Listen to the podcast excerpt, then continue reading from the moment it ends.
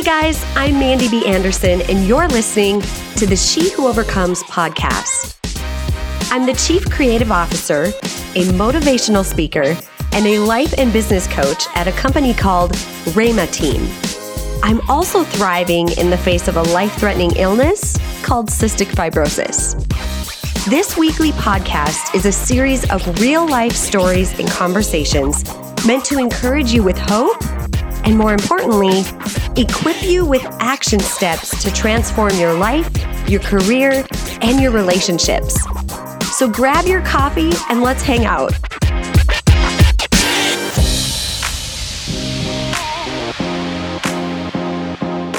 Hey guys, welcome back to another episode of the She Who Overcomes podcast. I am doing something today that I hadn't planned on doing actually, but I was thinking about some content to share with you. And I realized that I haven't shared any of the content from the very first book I ever wrote. So, believe it or not, She Who Overcomes is not the first book that I wrote. In fact, uh, that book came out, oh, almost like four to five years after the very first book.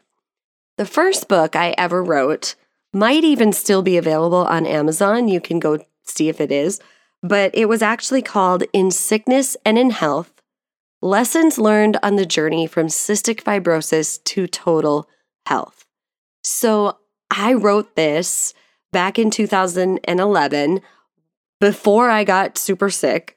Uh, I wrote it when things were going well, and I, I wrote it from the viewpoint of my personal growth journey. At that point, I was only two years in, for real. And um, I was just sharing the basics of what I had learned. Well, the other day, I was going through some boxes and I found this book and I was flipping through the pages and I realized that for people who are just starting out in their personal growth journey, there are some nuggets of wisdom that I shared back then that I had forgotten about. You know, sometimes we get going on this journey of our own personal and professional growth, and we forget about how far we came. We forget what it was like to be in the first year or two of the journey, still trying to find our purpose, still trying to find our authenticity, still trying to find ourselves instead of being who everybody else thinks we should be. And we just forget about that. And so today, for those of you who are further along on the journey, I want you to be encouraged. And maybe you'll hear something that you've heard before but forgot about. So it can be a reminder of you to keep going, to keep growing, and for those of you who are only a year in or less, or maybe just, you know, a year and a half into your personal growth journey, I pray that this encourages you to keep going. Too many times we get tired on the path of growth. And instead of doing the things that were helping us, we stop doing them. And then we wonder why everything seems so bleak. It's because we stopped doing the things that were working. We stopped hanging out with the people that were growing. We stopped plugging in to the things that were challenging us and feeding us. We went back to our old way of thinking, our old way of living, because that was more comfortable, even though it was unfulfilling. So I pray that this encourages to you, encourages you today this is from chapter 9 in my book, In Sickness and in Health, and it's called A Little Bit Every Day. The morning session was starting, and people scurried to their seats as a woman with dark brown hair and tan skin walked to the front of the room and took her place by the podium. Her yellow shirt with white capris was the perfect outfit on a beautiful summer day, but they also spoke of her confidence and authenticity. I opened up my notebook, put my black and green pens on the table, and took a sip of my coffee. Take consistent action every single day, or a year from now, Catherine began saying. Part of your belief will have died. A burst of energy surged through my body as I heard her say those words. So that's what that feeling was every time there was a lack of consistency in my life. It was my belief slowly dying.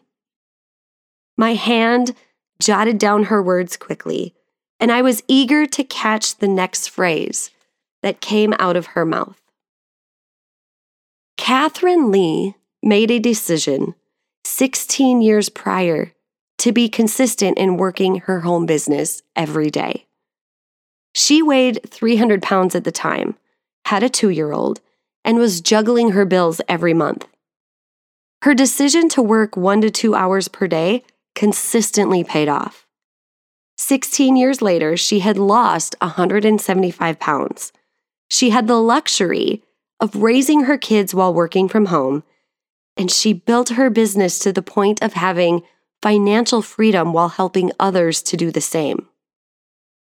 Her real life example of consistency and her weight loss story created such a buzz that she appeared on The Oprah Show three times.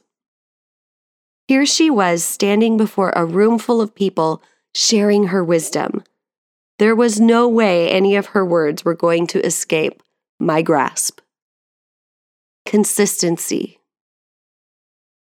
The dictionary defines consistency as steadfast adherence to the same principles, course, or form. Hmm, that sounds great and all, but how does that apply in real life? Maybe you've wondered what that means for your life too. Consistency is something that used to be a struggle for me, or so I thought. The truth was, I knew how to be consistent. I had done it many times throughout my life, but during my adult years, my consistency seemed to be directed at the wrong thing. You see, growing up with cystic fibrosis, consistency was something that came easy. My parents taught me early on to keep a routine. Every day, certain things had to take place. I had to do de- I had to do breathing treatments. I had to take pills. I had to do everything everything possible to not get sick and call the doctor immediately if a cold or the flu seemed to be on the way. Doing all of these tasks at the same time every day made it so much easier to live a normal life. But then I became an adult. And with that was the new challenge of juggling the consistency of taking care of my health while going after my dreams at the same time. And this is where I dropped the ball. Instead of applying consistency in the new area of going after my destiny and owning it, I made the choice to give up on my dreams and I focused only on living the consistency of life with a disease, a life threatening disease at that. And here's the part I missed back then for about seven years. No matter what our circumstances are, we were not made to give up and give in to sickness, debt, bad relationships, or whatever messes seem to follow us around. Just because our health requires a little bit more care than the average normal person, that doesn't mean we can't continually go after our dreams. Our dreams are there for a reason, and whether we are living in sickness or in health, they're meant to be lived, not just dreamed about. Well, I was notorious for consistently having big dreams and then sitting on the couch waiting for them to happen. I guess you could say I lived in the land of no common sense. Seriously. In my mind, I believed this lie that said someday I would be pumping gas at a gas station and singing a song when lo and behold, some talent agent would find me and sign me up to become a singer right then and there. Yeah, I really believed that my dreams would appear with no effort of my own.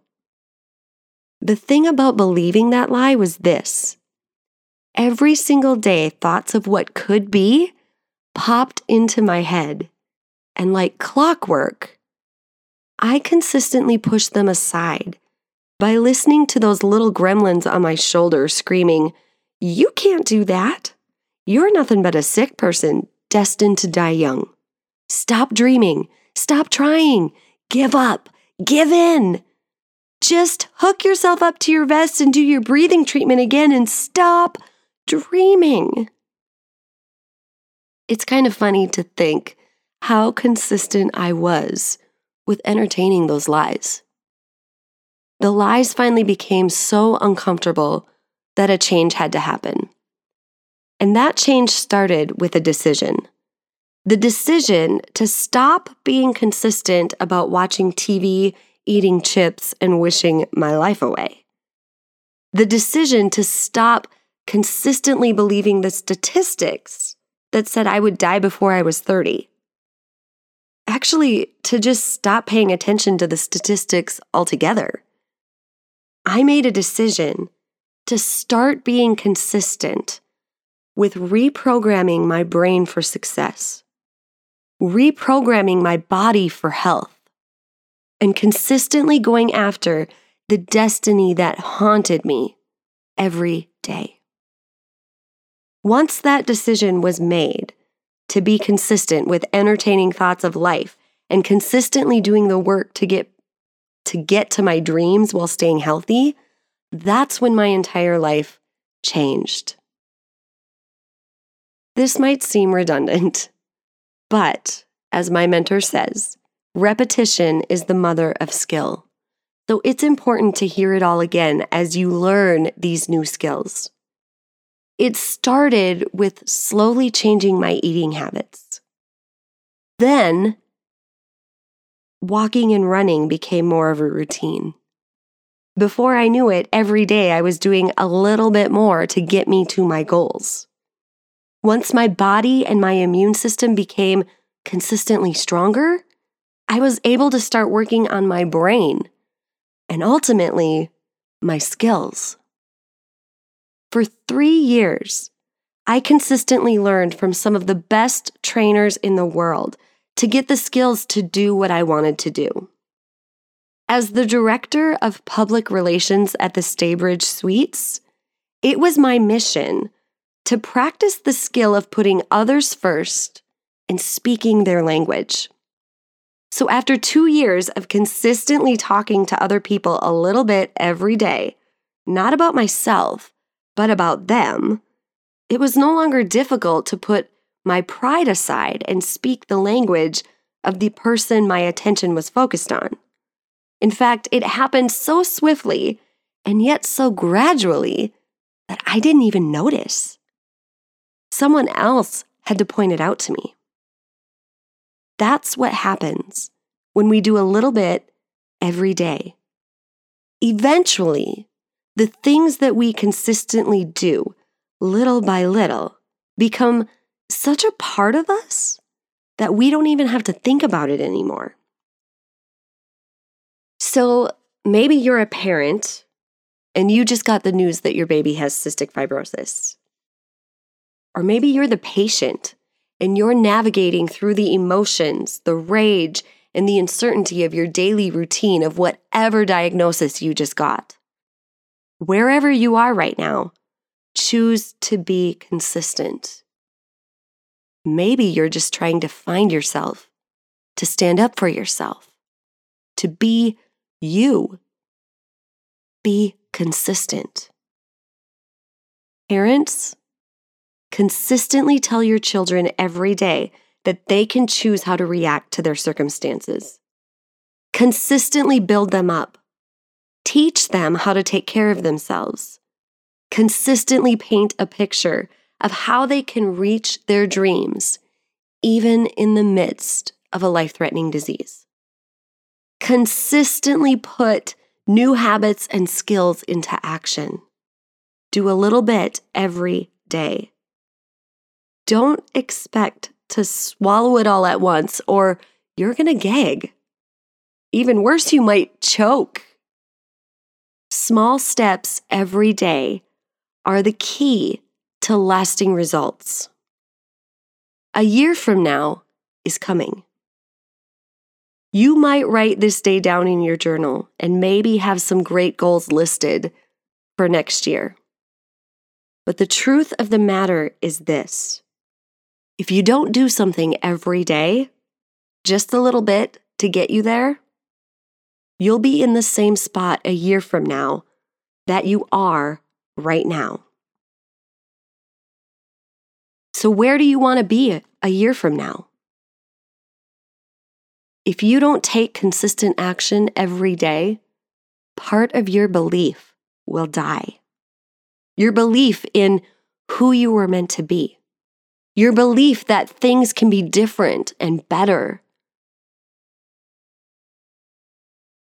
Don't let your belief die. Rise up and be consistent day in and day out. Do a little bit every day because a year from now is coming.